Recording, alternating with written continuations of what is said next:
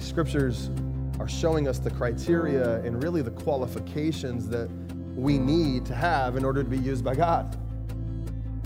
What Paul says here is he's going, look, like God doesn't need the, the wisest person. God doesn't need super strong people. God doesn't use people who boast in their own strength. That's not, that's not how it works. That like Paul is saying that God uses foolish people. That God uses weak people. That God uses broken people. And as we look at Jonah's life, I think, I think you know, you, you, you, think about the call on his life, you think about the purposes on his life, and it just seems to me that like the greater the anointing, the greater the breaking. And that, that there, there is purpose on his life, and God is taking him through a season of, of really breaking him so that he, he'll ultimately just surrender to whatever God wants to do, however God wants to use his life. Sometimes the breaking from inside the belly of the fish that you, you experience is really the provision of God to get you to be the person He wants you to be.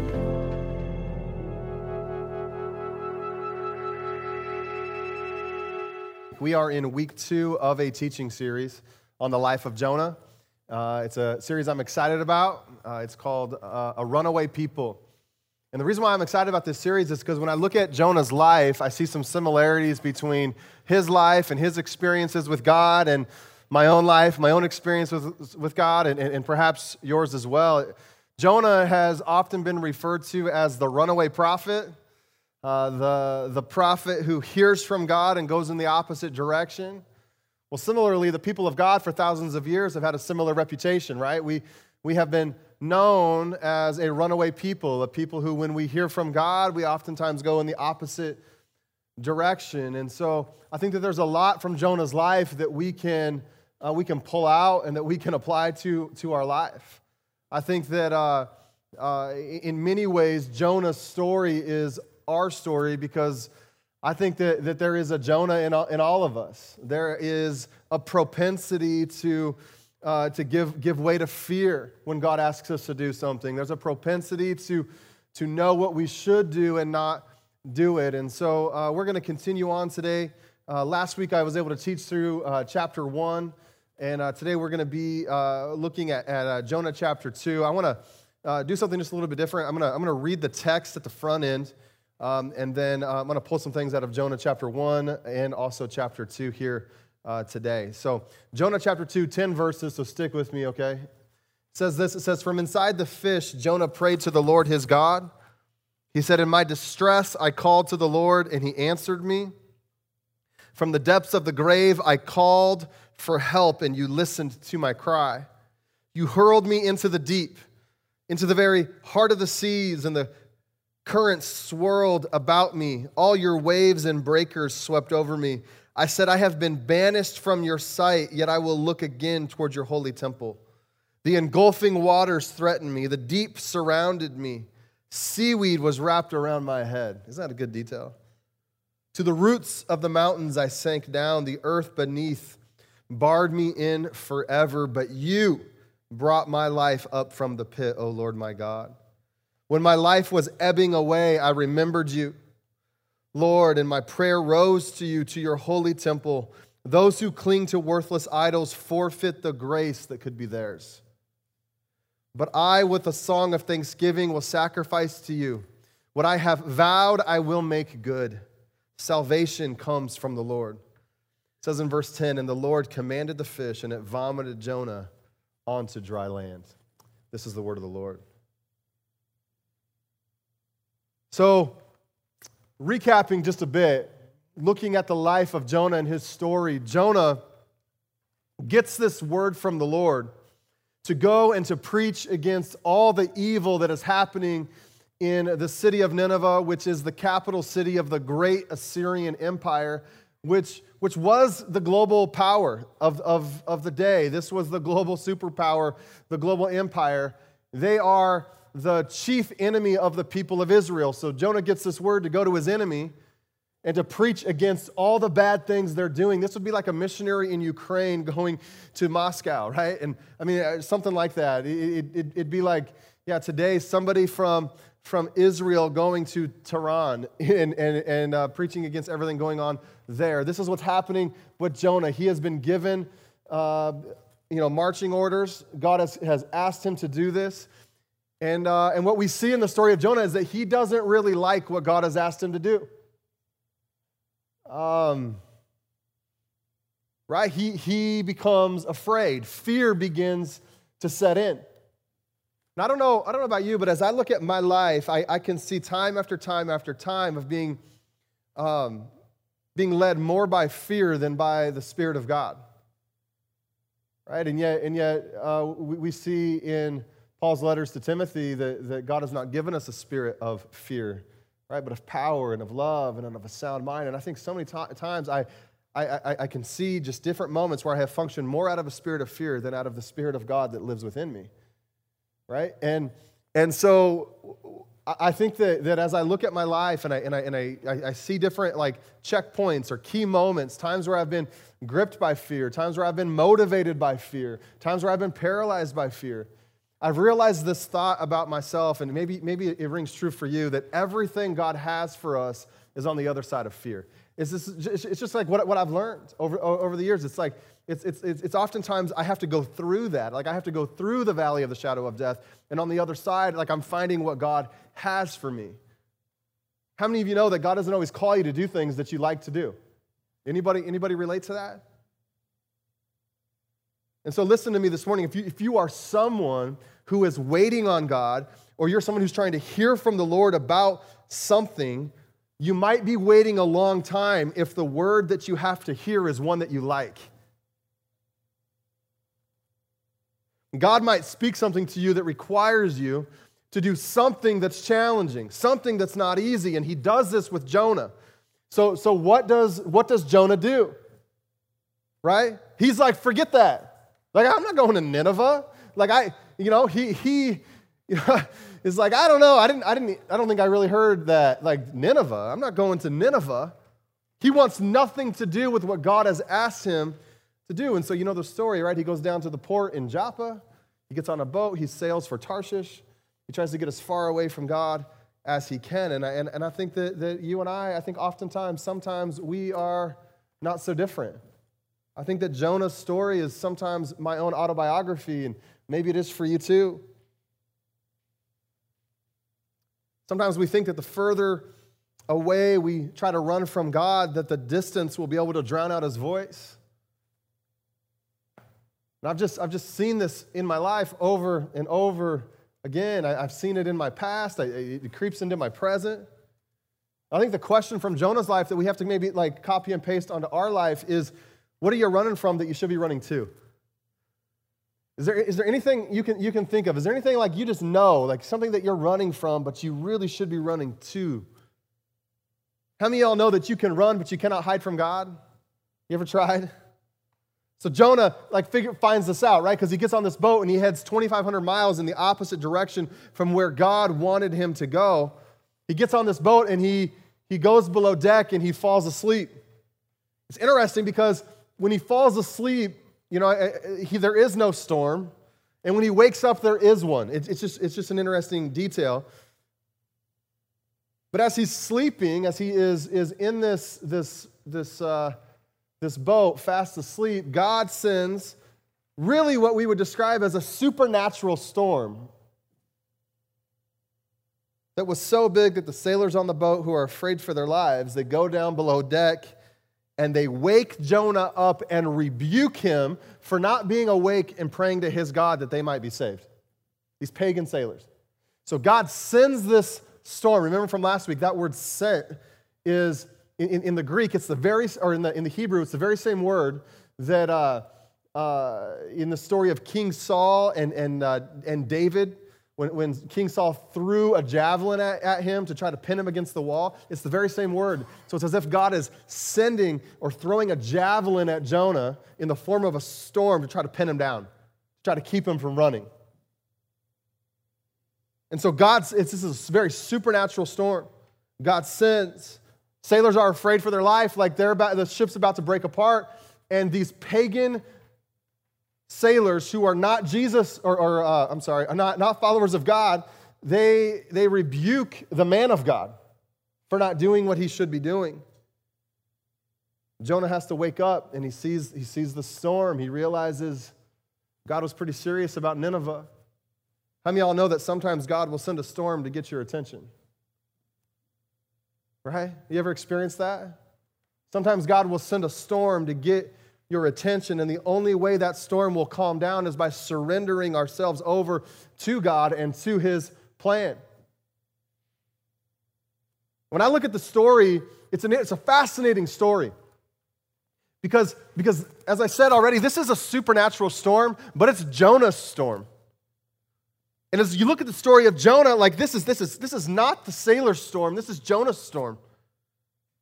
In other words, like if you think about it, like the storm would not have come upon the sailors had Jonah not been on the boat. We probably can agree on that, right? The storm was, was for Jonah. So when you think about what's going on here, these sailors, right, they have welcomed Jonah onto their boat. And now all of a sudden they find themselves in the middle of Jonah's storm. A storm that really wasn't intended for them. They're just, they're just being affected by Jonah's storm. So the question I want to ask you, have you ever had to share someone else's storm? You ever, ever had to share someone else's storm? You ever had to stop and, and take an account of your life and, and go, hey, wait a minute, is all of this drama because of my doing? Or is it because I've allowed the wrong people onto my boat? Like, what is going on here? Sometimes the only way for the drama to settle and the storm to settle is if, is if you, you kick some people off your boat. You ever, you ever had to do that? And I think this is why we have to be intentional with who we allow into our life because sometimes the people we allow into our life, they're running from something. And whenever someone is disobeying God, the consequences won't just wreak havoc on their life, but on everyone's life that is around them. Have you, have you noticed that? Have you noticed that in your life?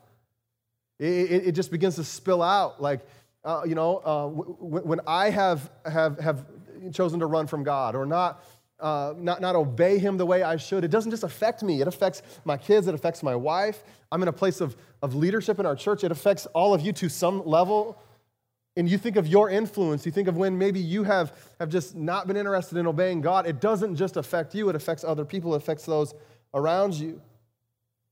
And so these sailors, they are having the unfortunate you know, experience of sharing in Jonah's storm.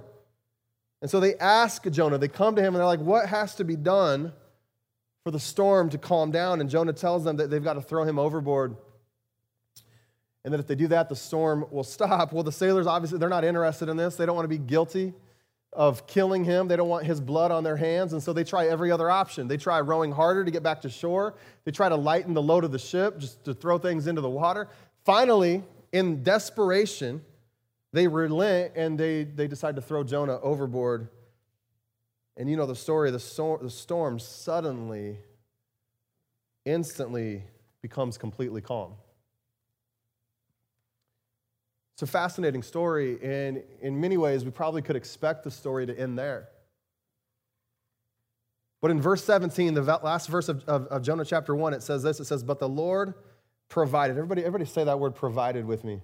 The Lord provided. The Lord provided a great fish to swallow Jonah, and Jonah was inside the fish three days and three nights. I mean, think about that. Think about what's going on here. I mean, as Jonah hits the water, he has to be thinking that he's a dead man. Wouldn't you agree? Like, he has to be thinking that it's over, that there's no coming back from this one. And then all of a sudden, out of nowhere, God, keyword, provides a big fish to swallow Jonah whole. What are we talking about here? We're talking a fish swallows Jonah whole. This is crazy. Can you imagine this? Can you imagine this? It's pretty wild. We think that Jonah is, is, is likely to die as he is now thrown into this, this, the raging waters of this storm, and yet God provides this, this, this uh, great fish to swallow him. The fish represents, I think, two things to me. When I look at what they, what they mean to Jonah in his story and what they what the fish has really meant to me over the years, I think that the fish represents two things. It represents God's discipline, it also represents God's discipleship. Because inside the belly of the fish, this is where Jonah experiences really some discipline, some pain. Right? This is where he's like, uh, he's coming to terms with the fact that he's ran from God and it's got him into this position. But it's also where he begins to remember who he is. It is in the belly of the fish where Jonah begins to remember that he is a man of God, that he is a prophet of God. And it's where he begins to, to remind himself and begins to grow in the Lord again. And so it, it's, it's a place of discipline, but it's, it's really a place of discipleship where God begins to reshape Jonah into the man that he is intending Jonah to be. And it's, it's, just, it's just amazing to me how God uses this fish for some pretty incredible purposes in Jonah's life. God, God steps in and he delivers him, but there is a level of discipline and a level of discipleship that happens in that process. Look at this, this question with me.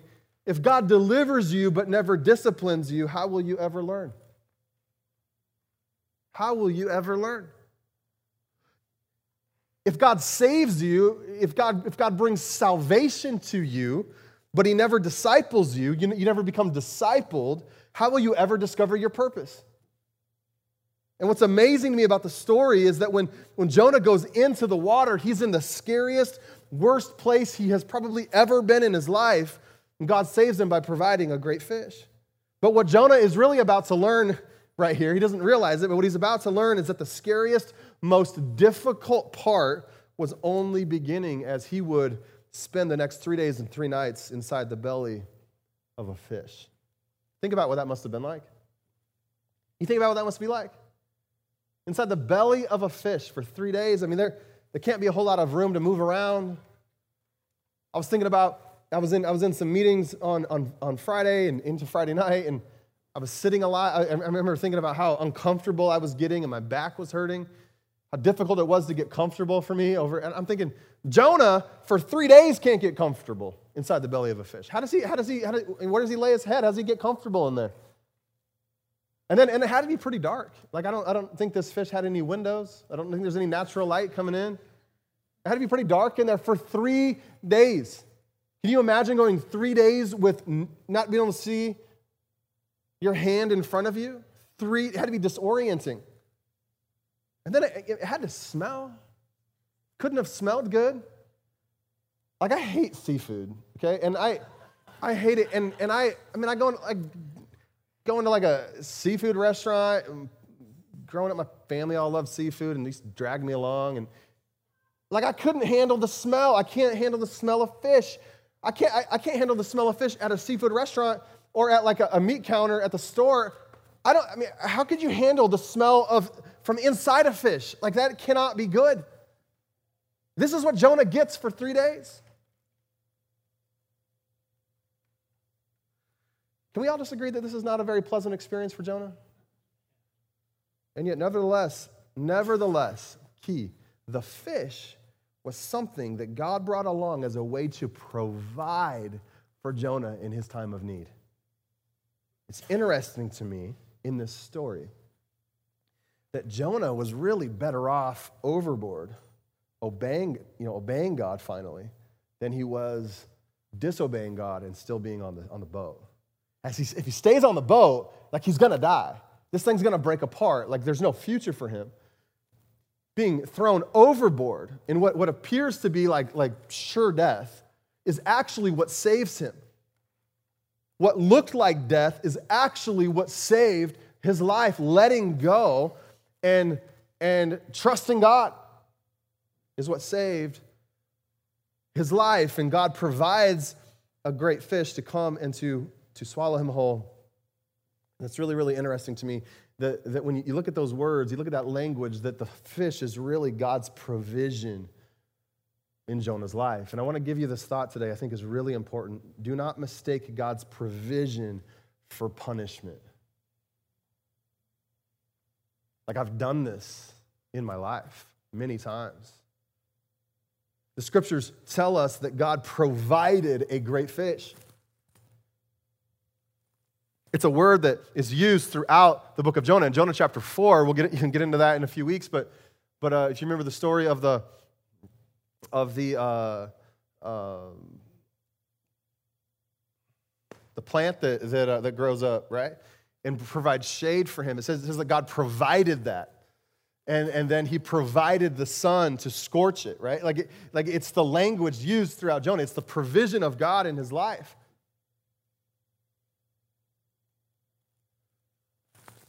You ever had a season in your life where it, it was as if you were in the belly of a fish, like Jonah? You ever had a season like that? It's just like, this is not where I, I, I wanted to be. This is this, man, this did not go as I thought it would.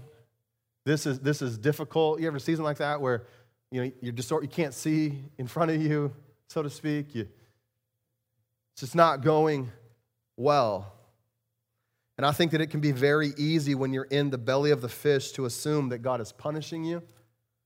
Most people in this situation find themselves very, very angry at God. They're like, God, what are you doing? How, how could you let me go through this? And, and, there just becomes this anger towards the Lord.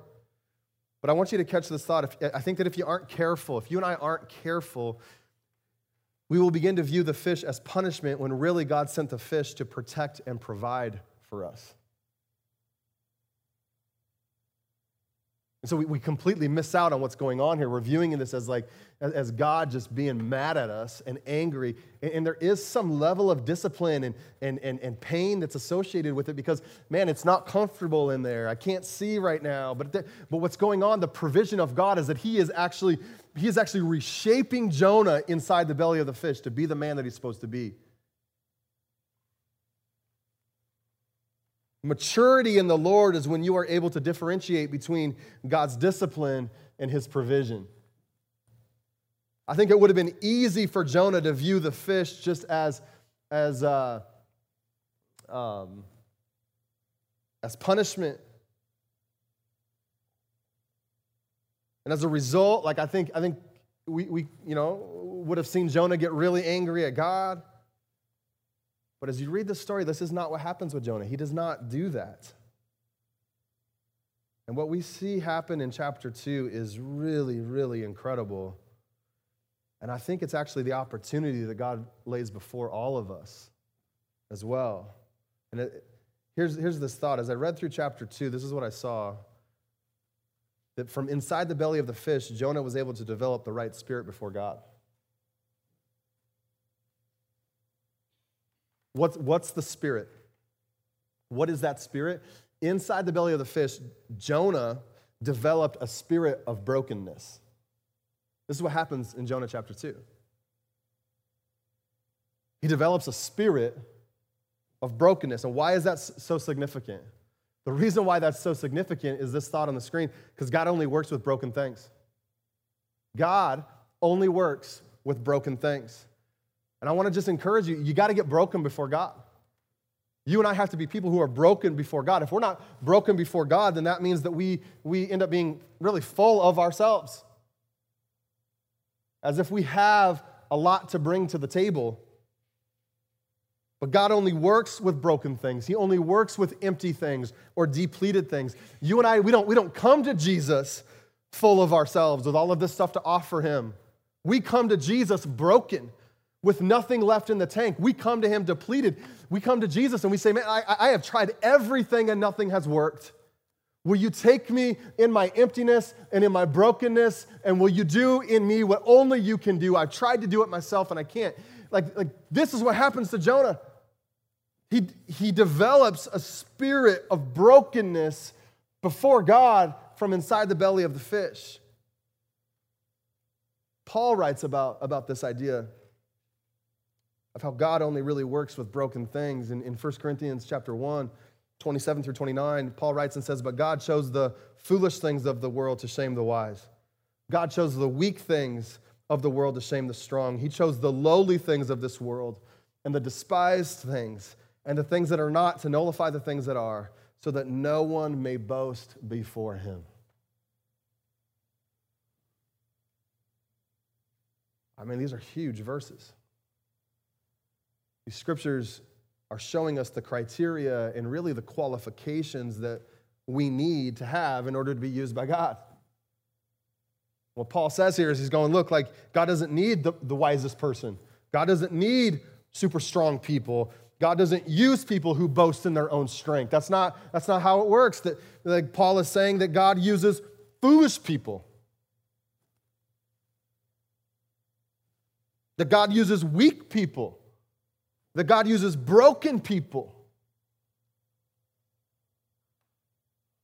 And as we look at Jonah's life, I think, I think you, know, you, you, you, think about the call on his life, you think about the purposes on his life, and it just seems to me that like the greater the anointing, the greater the breaking.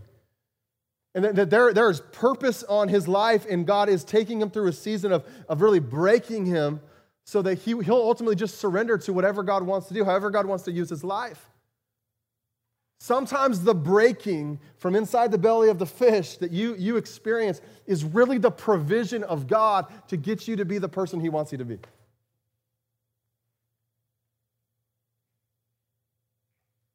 And I just want to say that if you want to be used by God, you have to get broken before Him.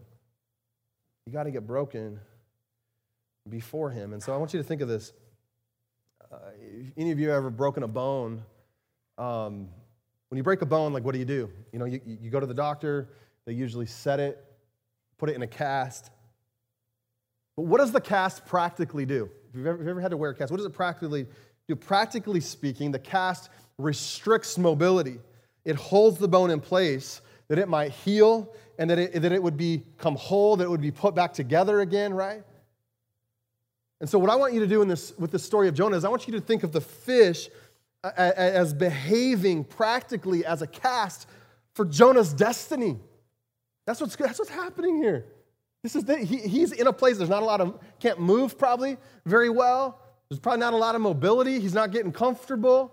He can't see. It doesn't smell good. It's, it's, it's behaving, this fish is behaving as a cast for Jonah's destiny. Inside the fish, Jonah is being put back together.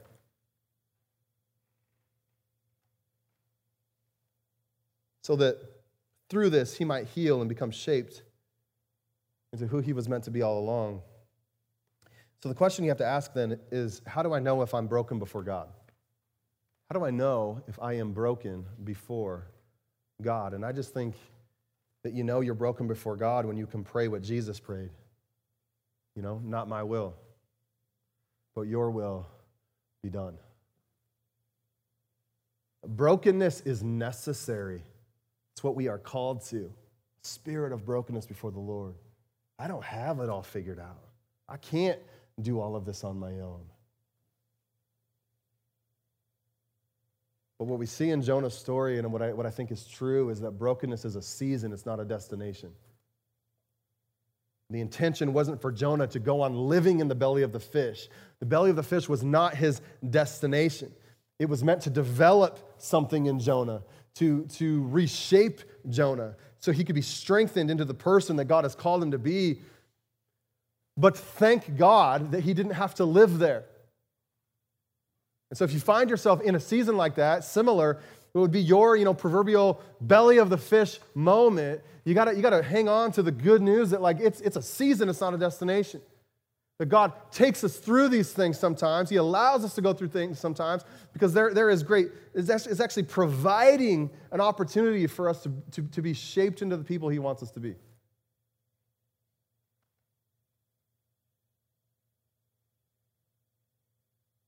I think that the, the belly of the fish is where, you know, you, you begin to ask the question, what do I do when I don't know what to do?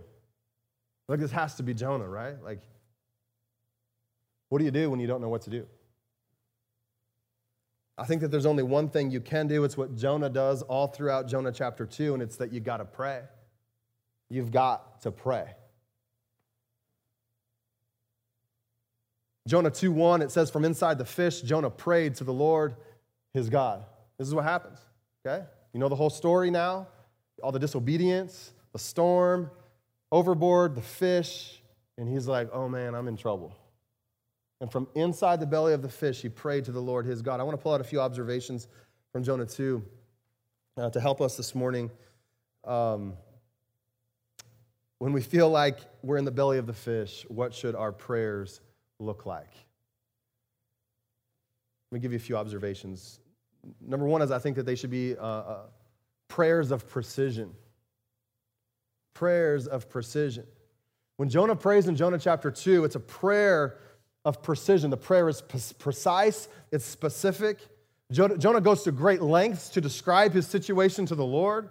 Nothing else really seems to matter. The only things he's praying about in Jonah 2 are what is in front of him, right? Like he, he's not praying like, like for his parents, you know, or whatever. Like he's not praying anything else. It's like, I, I'm in this situation, and he starts to get very specific about what's going on. I think that there is something about getting specific and detailed in our prayers. The great reformer Martin Luther says this he says, Pray and let God worry. Pray and let God worry. I think it's amazing how detailed and precise we can be with our worry and how generic we can be with our prayers. I feel like I've flipped that so many times. I can tend to lean towards worry and I become so specific.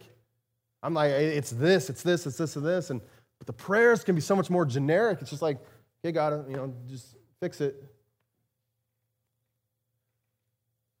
And I just think that if we have some specific worries, some precise things that we end up walking through, if we have some, spe- some precise problems or some specific challenges, why do we offer up shotgun generic prayers? I remember um, it's going to be it's six years now, like this month, but when uh, uh, my Uncle Rick first had his, his, his heart attack, which led to some um, brain damage, Remember, we were in the hospital every day for, for over a month as he was in the ICU. And uh, I mean, so much prayer. Like, I, I remember, Uh, like, as I was meeting with doctors and trying to figure out what was going on, like, I learned brain terminology during that time. Like, I started praying for things that I knew very little about. Like, I started praying, you know, for, for synapses to start to fire, for the cortex to wake up. I started praying. Like, I'm like, I, I think that's the right word. Like, I'm praying, God, would you just specifically touch these things. Prayers of precision. I don't know about you, but I've had some, I, I, have right now in my life, I have some detailed and specific things I need God to do in my life. Like I, I just do. I don't need God to do something generic. So why should I offer up a generic prayer to Him? And I, I think that as Jonah is in this broken state before the Lord, the spirit of brokenness is upon him where he's being reformed and reshaped into the man God's called him to be, we see him praying precise prayers, prayers of precision. But what happens too is he, he also just begins to pray scripture. Like, like, like and you may miss it if, if you, don't, you don't really understand what you're, what you're looking for, but he begins to pray scripture from, from the book of Psalms. Listen to me, praying scripture is great. It's a great thing to do when you don't know how to pray. But I want, I to just point some of these out to you. Jonah 2 2, it says, um, Jonah says, In my distress, I called to the Lord and he answered me. From the depths of the grave, I called for help and you listened to my cry. Well, look at Psalm 30, verse 3, and how, look at the similarities. David writes and says, Oh Lord, you brought me up from the grave.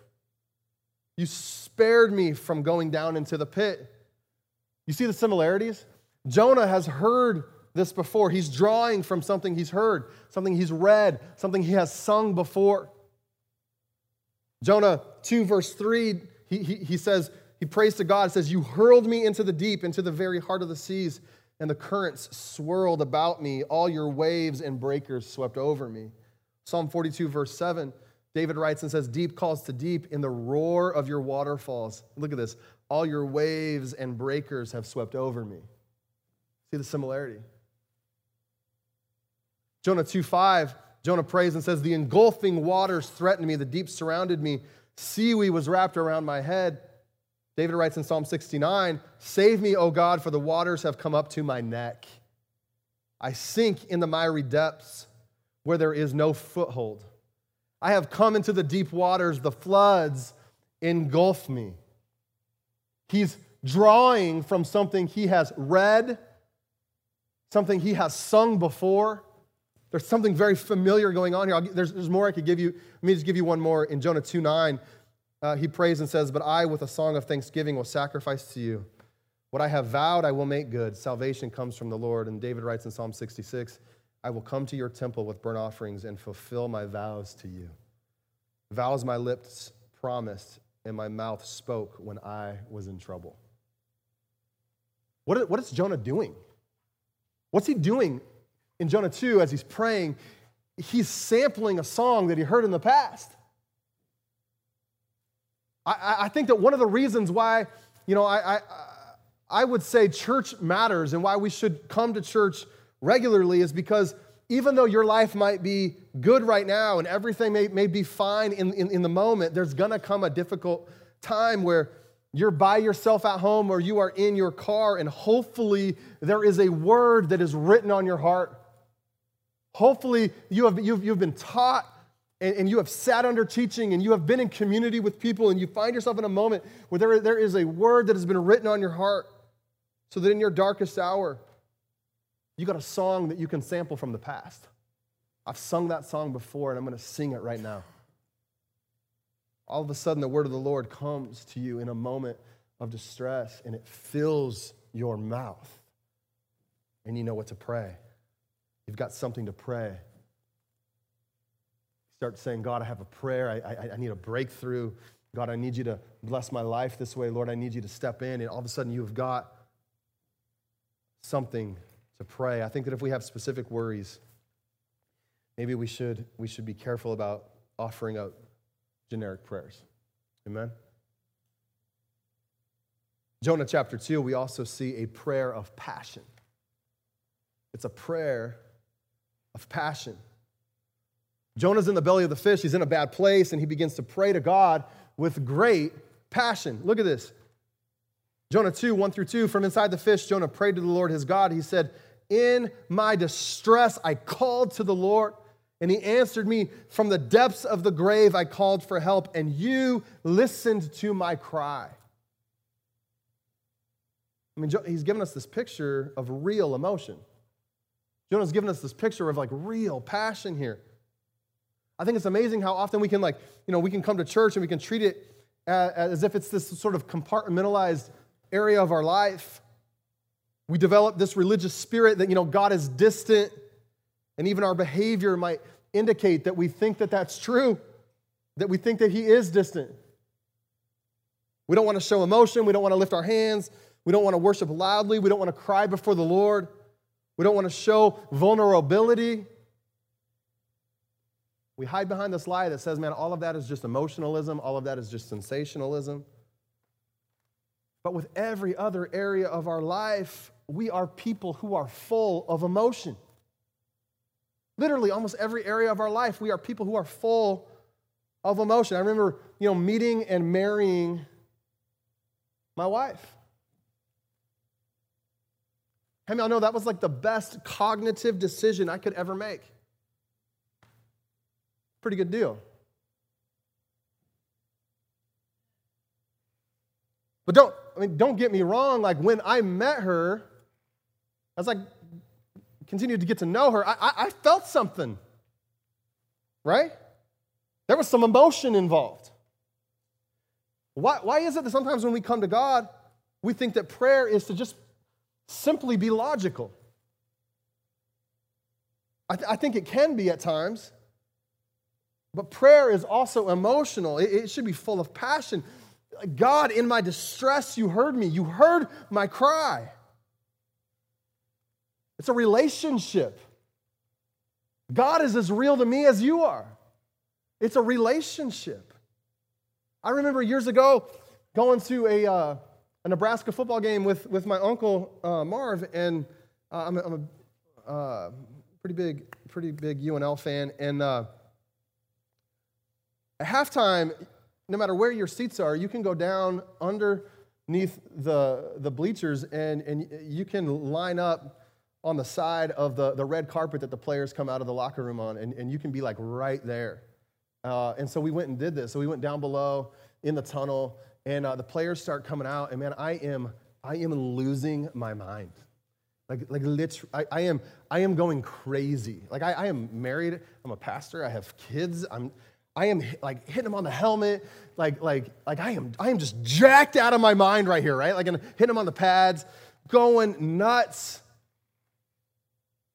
And then like, after they all go by, I, I'm like, I'm a little embarrassed. I'm like, These are like 19 to 22 year olds, and I, I cannot believe I, I mean, what did I just do? They have no idea who I am. And I, I just, I don't know, I, I just had this moment of, of realizing, man, if I can have that kind of emotion towards my team, I gotta be willing to have that kind of emotion towards my God.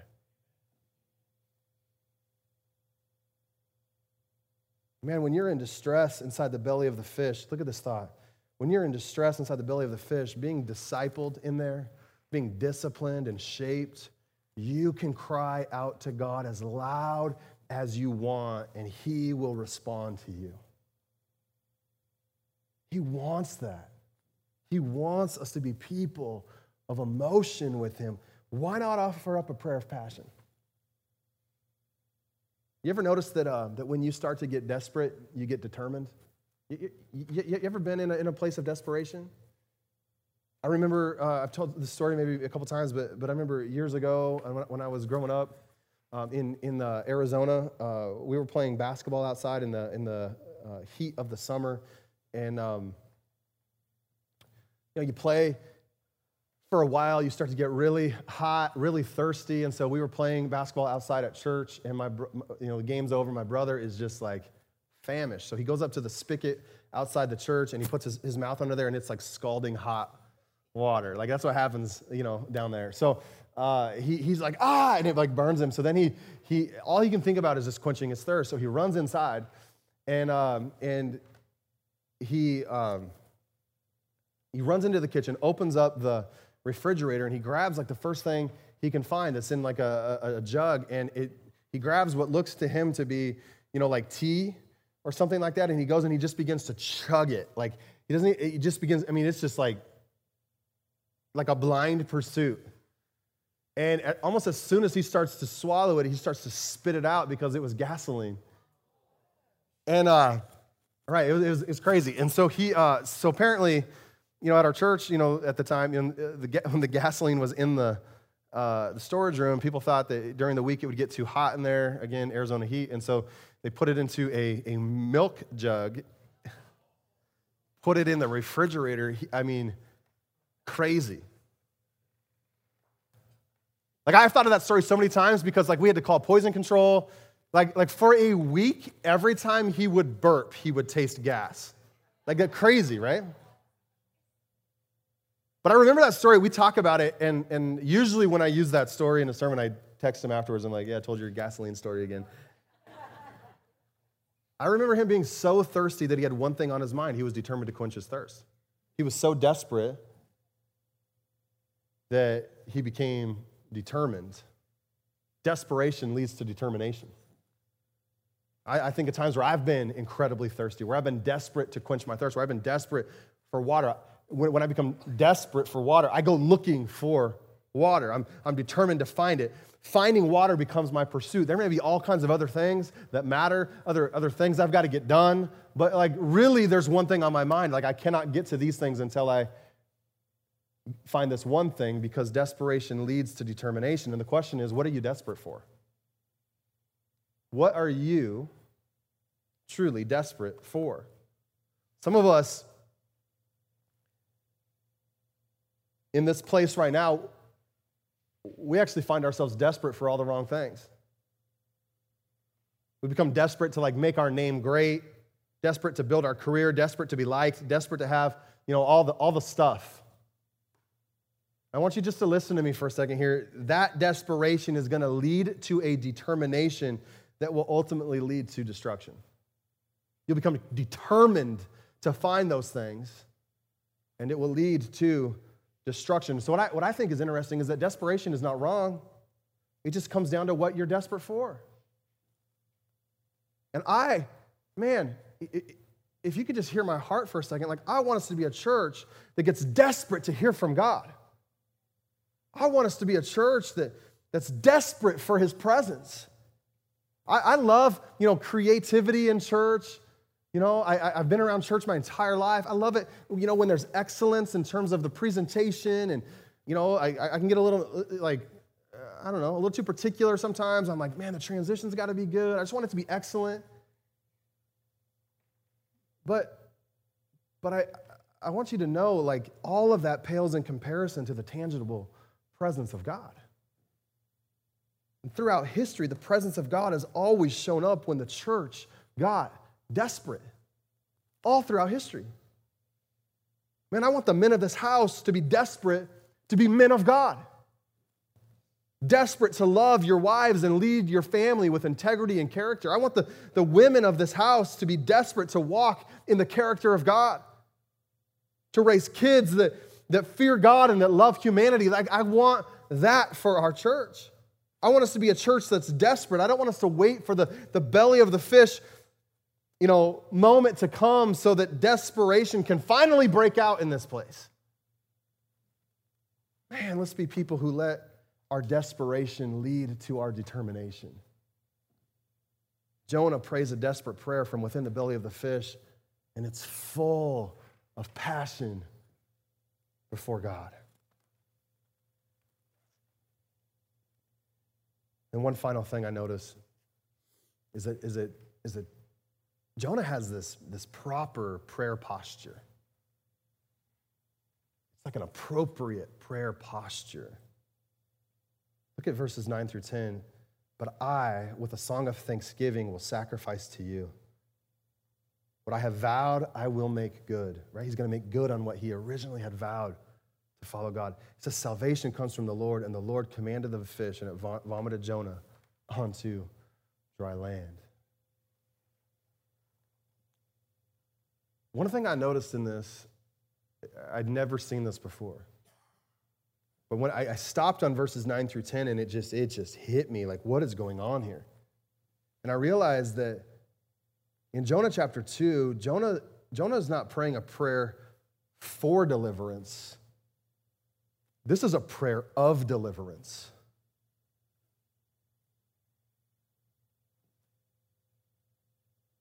The posture of Jonah's entire prayer is a posture of gratitude.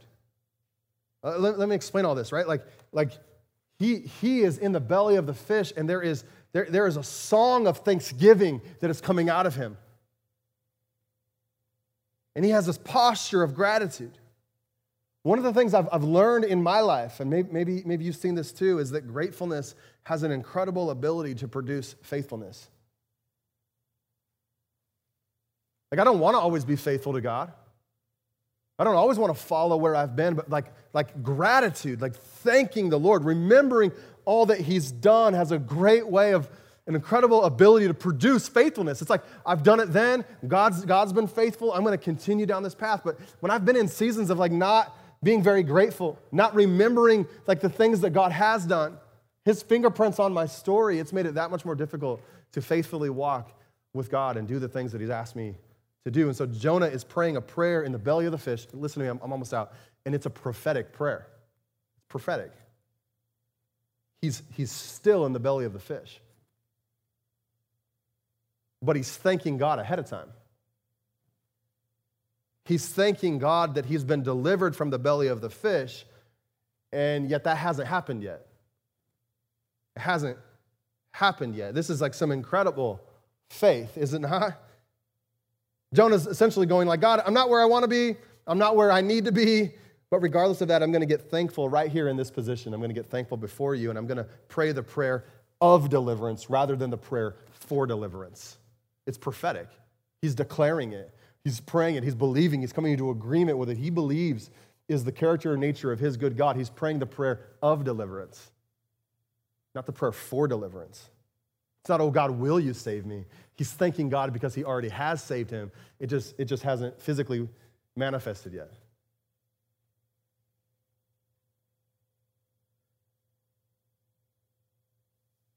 I mean, he's just like, I'm going to pray, I'm going to give thanks as if I'm already out of this fish. And this is the posture of someone who's praying with real gratitude in their heart.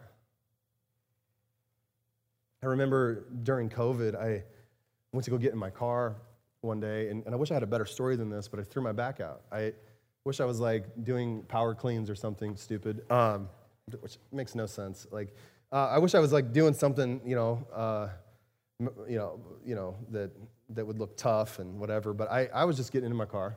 And um, my back goes out. And so I had to go uh, to, the, to, the, chiropractor. And I, I, found this chiropractor down on Ingersoll and uh, went to see him.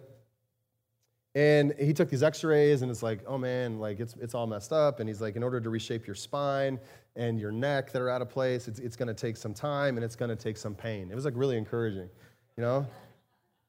Uh, x-rays showed that my spine had to, be, had to be moved back into place, right? And so I remember him, him basically telling me, and, and the guy was rough. Like I, like I haven't, I haven't been back to him in, in I went like 14, I didn't tell the treatment was over, but like I don't, honestly, like I don't really like the guy.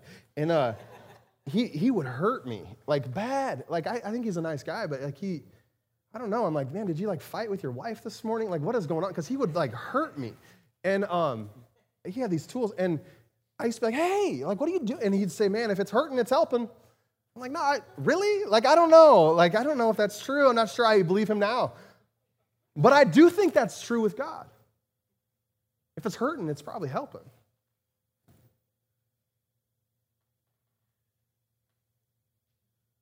What's interesting to me is that in Jonah 2, you don't find Jonah complaining about being in the fish. He's giving God praise, he's thanking God, and he has a posture of gratitude. Last thought, you guys can come on up, is that you know that your heart posture is correct when it's painful, but you're still thankful. That'll preach. You know that you have the right posture of gratitude when it's painful, but you're still thankful. I don't want you to, I don't want you to mishear me today. I'm not, I'm not saying that we should, we should enjoy necessarily being in the belly of the fish. I'm not saying that we should like the circumstance. I'm not saying that we should just be like, yeah, God, bring it on. I'm not saying that we should like betrayal or that we should like disappointment or whatever, you know, fill in, fill in the blank. But I do think that we should have a perspective that says, I'm walking through this pain and it's not for nothing. God is shaping me.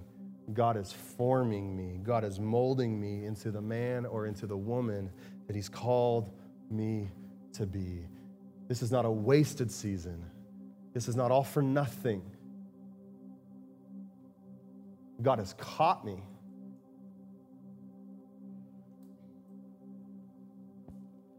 He's provided for me. And in His goodness, to not give up on me, to not turn His back on me, and to still use me in spite of my running, in this season, He's going to reshape me into the person He wants me to be. And there might be a little pain involved.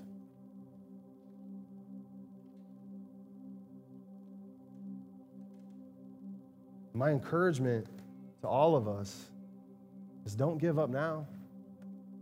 Don't give up now. Don't quit. Get your posture right. Get your posture right before God. Remember his goodness. Remember all the times that he was faithful. Remember sing the song that you sung before recite the truth in God's word that you've memorized before.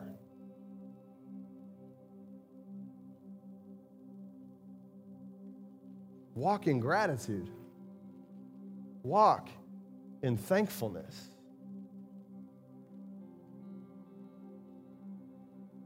The good news is that that fish is about to vomit. It's not going to hold you forever. It's not a place you're going to be forever, not a destination. Would you stand up?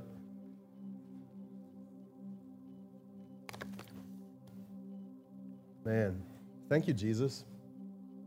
Amen. Thank you, Jesus.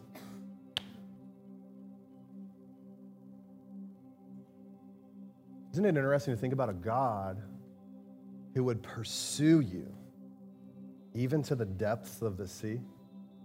Man, isn't that wild? Like, what kind of love is that? bow your heads. If you were here, if you're here today and you would just say, Pastor Jordan, I've been in a season that's as if it's the belly of the fish. I don't want to be there. It's not been fun. It hasn't been comfortable. I can't see my way out. Feeling a little desperate?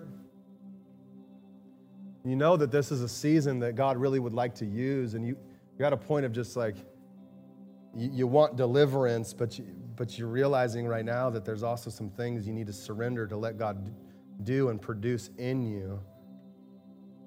You just haven't quite surrendered yet. Can I, can I just see your hand? If you're there, can I just help? Can I just help encourage you with some prayer today? Come on, just, just like give it over to the Lord, surrender to Him, right? He's such a good Father. God, I ask that by the power of your Holy Spirit, you'd come alongside your people here today. You'd lift every head that's discouraged, every person who sees no way out, every person who's carrying just something heavy on their back right now, whatever the belly of the fish moment represents for them. God, I do ask for deliverance. But I thank you that you're a good father who uses these kinds of moments to produce in us things that may not ever get produced otherwise. And I thank you that we are in, might be in a season, but that it's not a wasted season. And so, Lord, I pray deep encouragement to everyone who is discouraged. I pray, Father, that you would put your arms around every person right now who's just struggling to continue the good fight. God, may they sense your presence. May they know that you are close.